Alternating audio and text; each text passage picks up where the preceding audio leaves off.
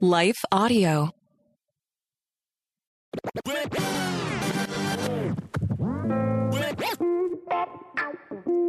Hey, Dr. Bill Senyard here with Gospel Rant Podcast. Thanks for listening in. Uh, thank you for letting other people know about it. Uh, pass it on, uh, pass it on through social media. We appreciate it. I'm sure that people will thank you. We're going verse by verse through the Song of Songs, the greatest gospel presentation in the entire Old Testament. If you haven't been following us now, you can check out earlier podcast uh, on the Song of Songs uh, wherever you listen to podcasts. You won't regret it. We are in movement one still of this seven movement, highly structured collection of ancient Hebrew poetry. In the very center of this movement, verse 15 of chapter one, the groom looks at his bride, stunned, and exclaims in the Hebrew, Hanak Yafa Rayati Hanak Yafa. It's one of those biblical moments that takes our breath away. It means, look at you, beautiful my beloved, look at you. Beautiful. It's guttural. It's visceral. It's not even a complete sentence. It's the groom apparently trying to say the right words to maybe kind of express everything he feels towards his unlikely bride. People, this is God speaking today to you and me. If you're a Jesus follower, if the Spirit is inside of you, I don't know about you, but I could hear that again today. And tomorrow and often, frankly. The queen is a picture, a metaphor, a trope for who we are when God's love finds uh, us.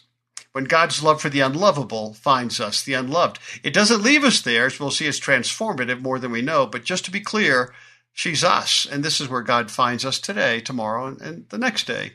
To one degree or another, he finds us strangled in shame.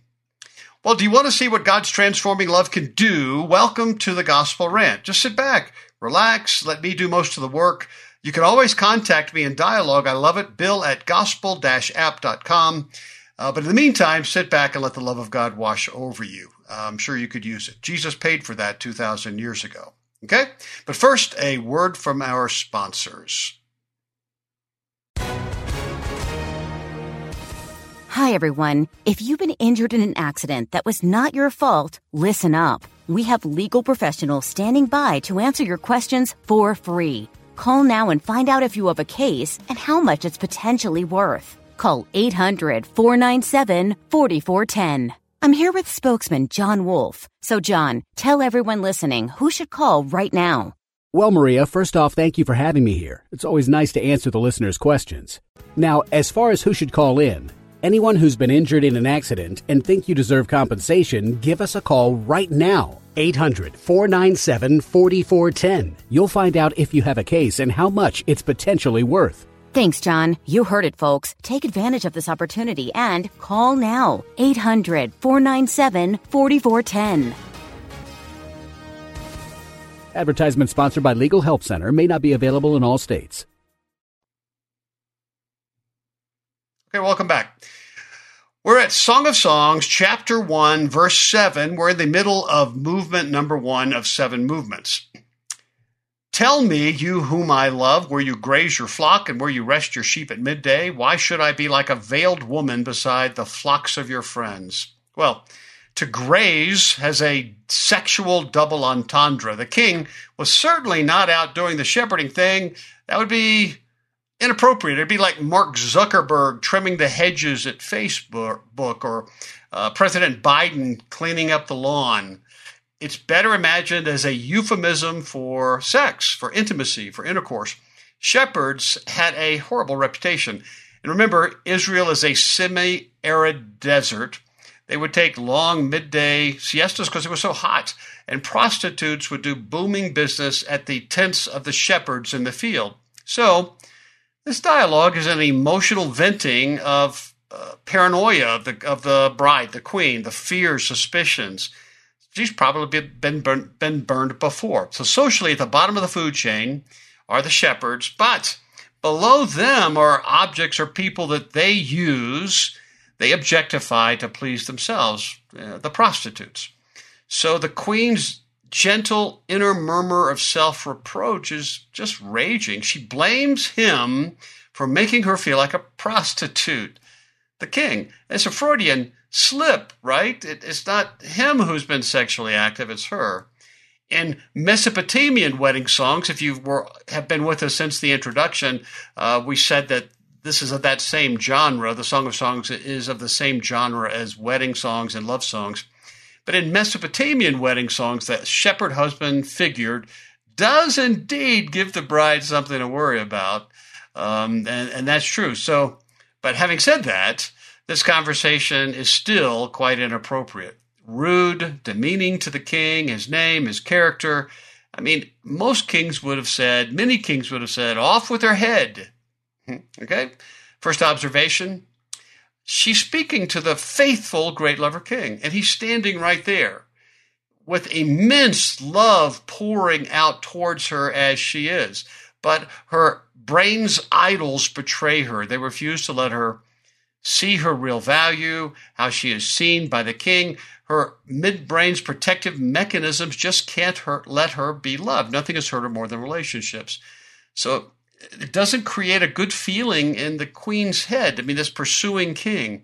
So either she can turn to despising herself in shame and guilt and push people away, blame herself or likely others like her brothers, like the son, right? Uh, or she could enter, she's entering into this paranoia. Eugene Peterson coined a phrase, paranoid loneliness, uh, as a euphemism for one of the works of the flesh in Galatians 5. The paranoid lonely will hurt others, push them away, act out in order to protect themselves. And the idea is that I'd better hurt them before they hurt me. It's all subconscious. Then, when they react and pull away or say something against me, the paranoid lonely will blame them for the breakup and for loneliness and isolation. It's right. It's always about her. It's a good defensive strategy on the surface if there's real danger, but you know, there's consequences. She keeps pushing people away. She's going to be isolated. She's going to be alone, lonely, depressed. Listen, do you know what which of the works of the flesh Peterson was speaking of when he coined the phrase paranoid loneliness? I love it. It's hatred. Hatred. It just makes sense. So now we see her first fear cycle reaction. Remember the fight, flight, freeze? She blames him, right? She fights. She's accusing him of being unrighteous, very ironical. It's a brain thing, not necessarily evil. Her fears turn to suspicion, which turns to false and appropriate accusations. And again, lesser kings would have her beheaded, but not this king. And a second observation is nobody is ever going to mistake this queen for a prostitute. See, others give her honor due to her title alone. The only one with an identity problem is her, or me, or you. She's mistaking herself for a prostitute, uh, Freudian slip. This is the beloved bride of the great lover king. So this ranting is a reflection of her fractured identity. No judgment, we all do it. So let me come to her aid. She is emotionally and relationally beat up. Nothing has hurt her more than relationships. She just cannot be, her brain cannot be comfortable with the lover's love. It's a brain thing. Every love that she has ever known has betrayed her, used her, criticized her, hurt her, treated her like a prostitute, frankly. So this is where her head goes. And it's probably an exaggeration, but no, maybe not. Where there's smoke, there's fire. What, what does she know about love? And matter of fact, much less the love of a righteous king. So there she is, fractured at a deep level, insecure, tentative, cautious, unsure of herself, emotionally afraid, terrified, constricted with double strength duct tape, riddled with shame. Here, as in other places in the song, the woman expresses deep set fear of the lover abandoning her. Maybe her suspicions are that his other interests will overshadow his love for her. So the king, the, the groom, speaks into her heart's primordial chaos. I think Genesis 1. Um, seeking self esteem isn't going to help her much. She has someone who adores her as she is. She doesn't need to glam up, make herself look attractive. She just needs to accept and receive the king's love and adoration. And that's hard. That's a different problem altogether. Listen to the king. This is verse 7 and 8. O most beautiful of all the women in the court, if you need to be reassured, if you're still afraid that in some deep, dark recess of my heart that I'm really lusting after someone else, then look again. Look thoroughly. My heart is an open book to you. There, there is nothing clandestine going on. Come and see. It's as clear as sheep tracks in a muddy field. There's nothing hidden from you. Come and see again that my love is for you alone. Well, do you see what he did? He preached the stuff of the gospel to her, the core stuff. The king loves, the groom loves, God loves the unlovable. He reaches the unreachable. This love, his love, is really good news, and it's the power to believe that we're lovable. It's his love that's actually the change agent.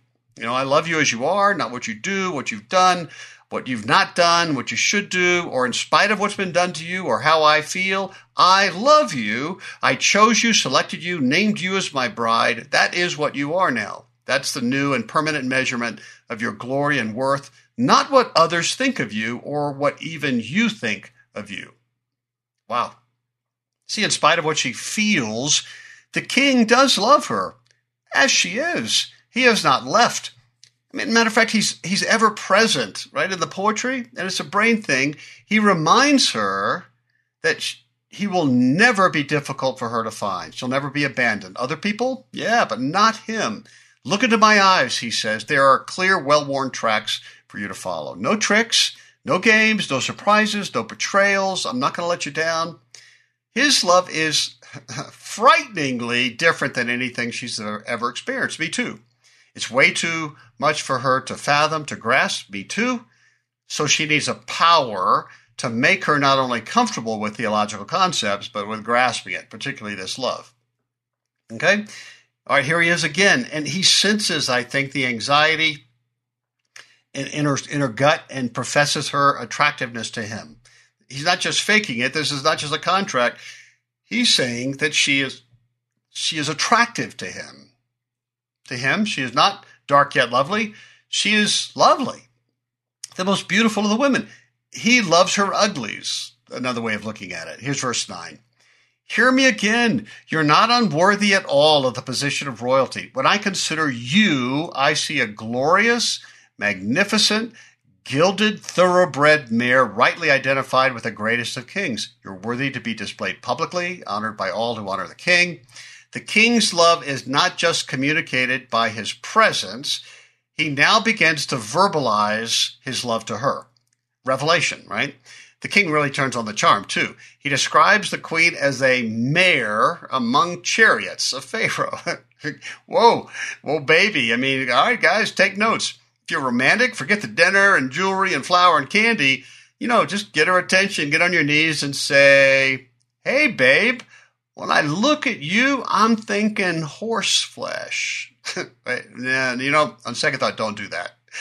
Uh, beauty is very culturally specific.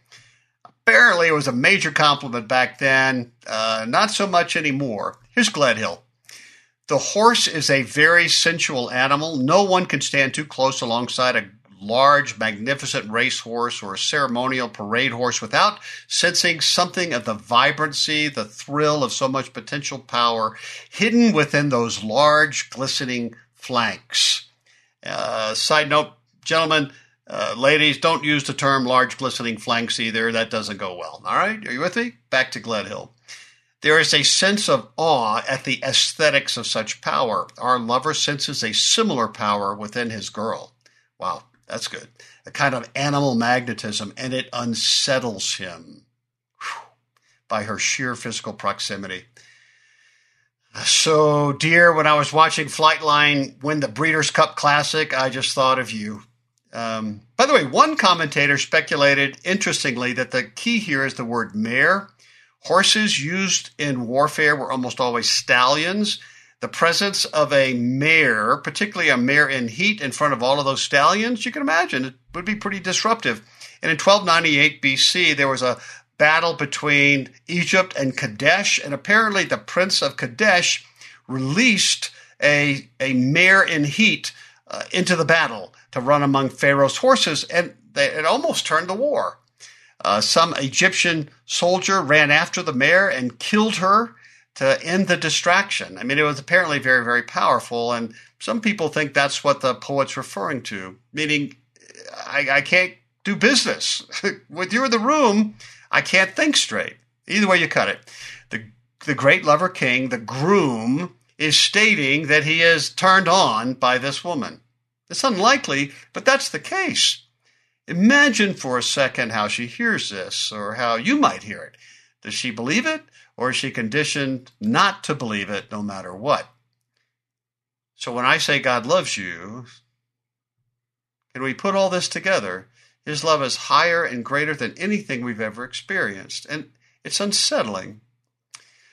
Well, when you walked into the place where you're listening to this podcast, did you really believe that God felt this way about you? Not just an adherence to a written confession of faith? I mean, are you feeling it this week?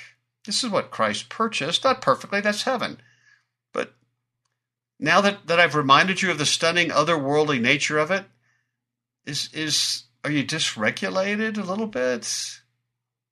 Aspects of this have to be calming and terrifying, right? Both at the same time. The God of all the universe, the ultimate perfectionist, worthy of only the righteous in his audience and his service, has picked the likes of you to be with him, closest to him.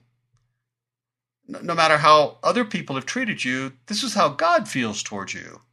How could any of us ever feel comfortable? Have you ever been in a place or group where you feel like you're the wrong person, the wrong place, the wrong time? That's what the queen is feeling. Um, it's naturally uncomfortable to non narcissists. By the way, if you're a narcissist, welcome. Yet the, the groom's attention was strictly on her. And why? You know, just look at you, queen. Verse 10 All of the queen's jewelry most naturally adorns your face. It would look awkward on any other face. I will bring you more jewels so that there can be no doubt who you are. Who is this groom? And, and still she can't hear it. The fractures are so real, the fears are so deep. She's heard this line before, probably from other men.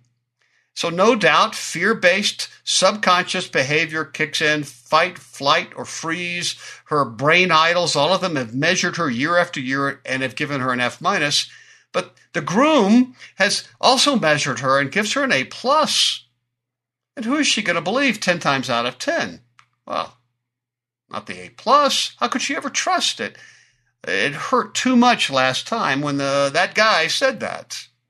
She needs a transforming power that gives her the capability, the capacity to believe the unbelievable. And that's what we refer to as faith, God sourced faith. You can't fake this, it's from God. So this is us. How we respond too often to God's love is in unbelief and lack of faith. We need faith. None of us, our brain's right, none of us deserve it, yet that doesn't matter. None of us are loved any less or any more. It's uncomfortable, frightening, and so wonderful at the same time. So think of it as a relational roller coaster. Well, the queen's brain is going to push back. Fight, flight, freeze. Man, she's fighting. Um, verse 12. Oh, my heart. See how the king surrounds you. He's drawn near. He's intimately surrounding me, embracing me, caressing me.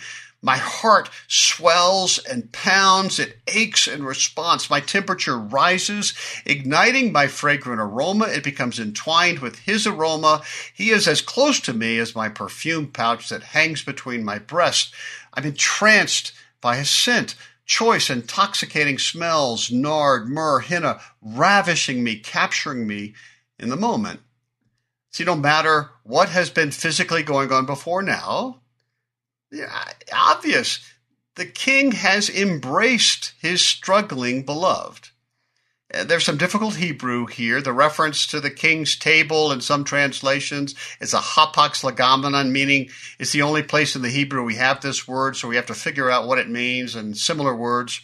And I think the, the best part, picture is a verb of surrounding. The king is surrounding her, right? You get the imagery. The picture, I have to spell it out, She's becoming caught up in a moment, in spite of her baggage, in a miraculous rescue. She's in this intimate embrace of the dynamic embrace of the king. Intimacy. She regulates a little. She emotionally ah, Oh, the transforming love of the great lover king.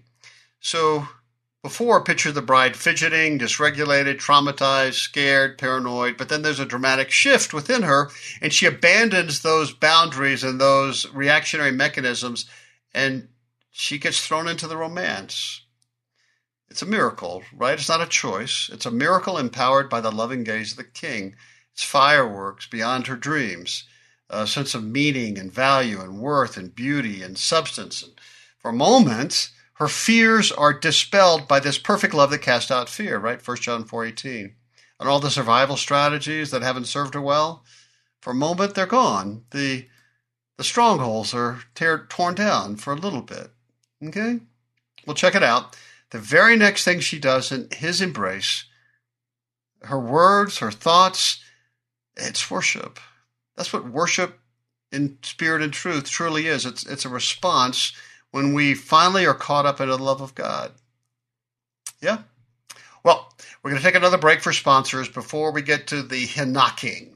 See you in a moment.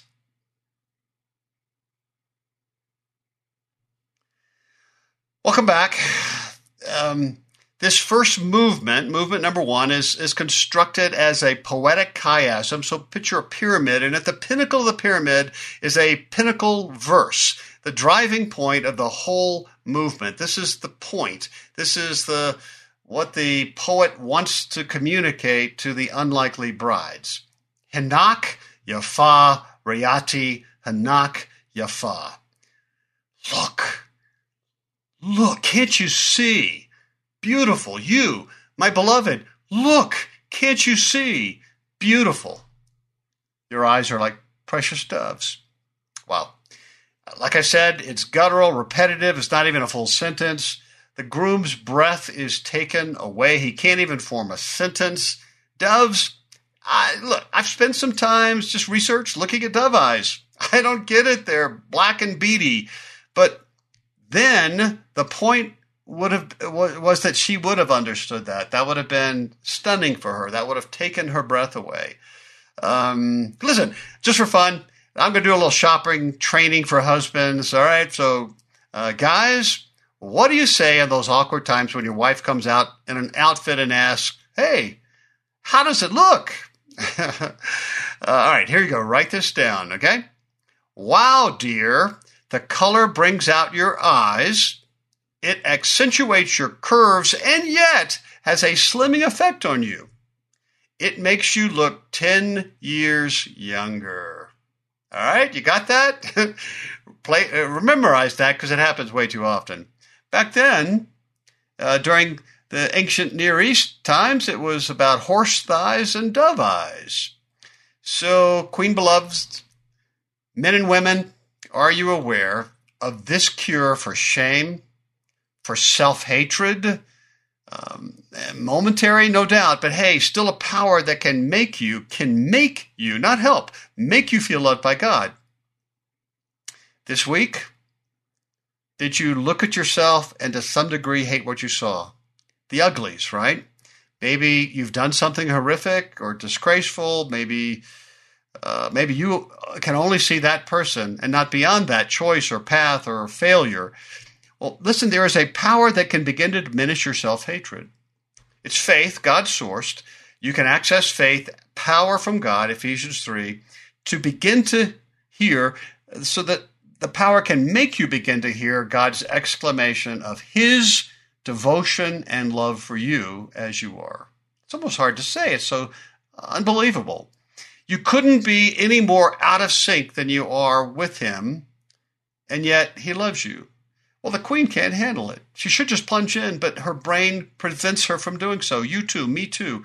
And so she deflects. Verse 16 How handsome you are, my lover. Oh, how charming. And our bed is verdant. Verdant or green or natural, nature. See, the image is that they're poetic, is that they're lying in some decorated formal bed um, but I think it's better a secluded wooded glade somewhere, a metaphorical garden, that safe, intimate place where she is in his adoring arms, where she can be without mask or need for mask. Verse 17 The beams of our house are cedars, our rafters are firs. So think marriage chamber. Um, again, a place of, of secure intimacy, no worries, only loving and being loved. It's what we're jonesing for and looking for in all the wrong places, and far too often our critical inner voice doesn't think we deserve. Chapter 2, verse 1. I am the rose of Sharon, lily of the valleys. It's a poetic merism. Sharon means just plains, you know, uh, like like flat areas. So she's saying, you know, I'm nothing to write home about. I'm a wild flower in the fields and the valleys. Uh, nothing carefully groomed. I remember in one place I lived, my backyard was riddled with dandelions. I mean, everywhere. You couldn't kill them. They just grew back and multiplied. So they were pretty, but a hassle. You know, dark yet lovely. Verse 2 Like a lily among thorns is my darling among the maidens. Man, I love this. The king defers. That's the king. He goes, Oh no, babe, you are a Kashoshana among the Hachochim. I love the poetry. Ladies, which would you prefer to be, a Kashoshana or a Hachochim? I mean, you can feel the barbs on the thorns, right? Verse 3. Uh, this is the queen. Like an apple tree among the trees, this banter is crazed, right? So now she's deflecting. Like an apple tree among the trees of the forest is my lover among the young men. I delight to sit in his shade, and his fruit is sweet to my taste. You get a sense that she's used to protective banter, right? It keeps her from being intimate. Risk. Shade is intimacy, protection. This is different than any of the other relationships that hurt her if she could only really buy into her own words. Uh, nothing has hurt her or more or us more than relationship. But this embrace feels different. She can, there, there's protected boundaries a little bit, and she can move out. What she's saying is the king is a man among boys. Remember, I said what the what God did in the Song of Songs was to incarnate already familiar and common love ditties. Well, here is a Sumerian marriage poem that feels similar. You tell me. Um, and, and, the groom is called the honey man, the sweet one, right? The sweetness. Uh, and and the, the honey man sweetens the bride. So here we go. The honey man, the honey man sweetens me ever, um, says the bride to the groom. Bridegroom, dear to my heart, goodly is your pleasure, honey sweet. Lion, dear to my heart, goodly is your pleasure, honey sweet. Well, the queen and the, the bride in the Song of Songs says, He's taken me to the banquet hall, and his banner over me is love. Very familiar. Well, per the theme of the text, she's proclaiming, she's saying that the lover has brought her to his banquet hall. Uh, could mean a bunch of things poetically. Maybe he's publicly set his imprimatur on her. Publicly, he's showing that that he's with her, she's with him. There's security in that, permanence in that. It's, it's a wonderful mystery of God's love that he would do that in the heavenlies, proclaim that I'm his to the to the angels, to Satan even. He loves me publicly. He proclaims me publicly. Nothing is done in secret. My doubts, they're still many, but I only need to look to the tracks of the shepherds, right? Strengthen me with raisins, the queen says. Refresh me with apples, for I am faint with love. His left arm is under my head, his right arm embraces me. Right? So they're in a sexual position. Verse 7 Daughters of Jerusalem, I charge you by the gazelles and by the does of the field, do not arouse or awaken love until it so desires. Uh, verses 4 to 7 of chapter 2. My uh, expanded translation is this really true? He seated me next to him at a grand banquet hall. He has boldly and publicly proclaimed his love for me alone. This is not some cruel joke. I still can't understand it. It doesn't compute. It doesn't fit my experience with love. It's too much for me to believe Far too wonderful, far too dangerous, far beyond my wildest dreams. Somebody, get me something sweet. I'm about to faint with love. It's happened. I've succumbed to my lover's embrace. I am swept away into his heart. We're united in a, a lover's embrace. For a moment, we're one. For a moment, I am the queen indeed. I can see that I am the beloved, at least for right now. Amazing love, how can it be? Daughters, this love is a dangerous, devouring animal not to be taken lightly. Settle for no counterfeit. No substitute to this love. Don't mess with it unless it so desires. What does this obscure verse refer to? The, the uh, dangerous, devouring animal? Well, we're going to look at that more next time. By the way, also in the next next uh, podcast, I'm going to do something very special. I mean, I hope you think it's special. I'm going to read my interpretive version of movement number one from the Song of Songs novella. It's a book that I wrote along with uh, Colleen Peppers, uh, a companion book to Kiss of God. It's it's the screenplay, the interpretive modern screenplay of what's going on in the poetry, and I think you will enjoy it. I think you'll love it. All right.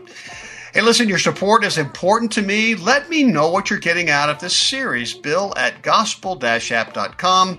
And please, I'm asking you to follow this podcast intentionally wherever you listen to podcasts. Maybe it's on Omri or Apple or Podchaser, iHeart, Stitcher, Buzzsprout, Spotify, Resonate, or one of the so many other uh, platforms. And I want to thank you ahead of time. And again, if you can, for instance, I know you can do this on Apple and Podchaser. If you you can give this podcast a ranking and a review, you know what does it mean to you? What what grabbed you? What uh, why would you recommend this to others? And it, you, you just might be encouraging someone else to listen. I mean, I put those reviews on my uh, pod page, gospelrant.com. And as always, you can let me know directly what you're thinking at bill at gospelrant.com if you have any questions or concerns. Bill at gospelrant.com. We'll see you on the next podcast. Take heart, child of God.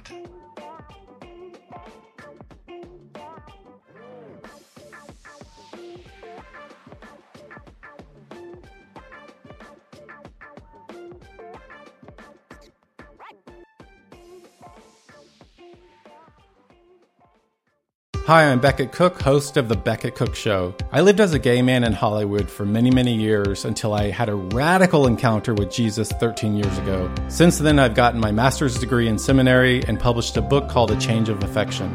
On my podcast, The Becket Cook Show, I sit down with fascinating Christian scholars and thinkers to address the lies of the culture and bring the biblical truth to bear on those lies.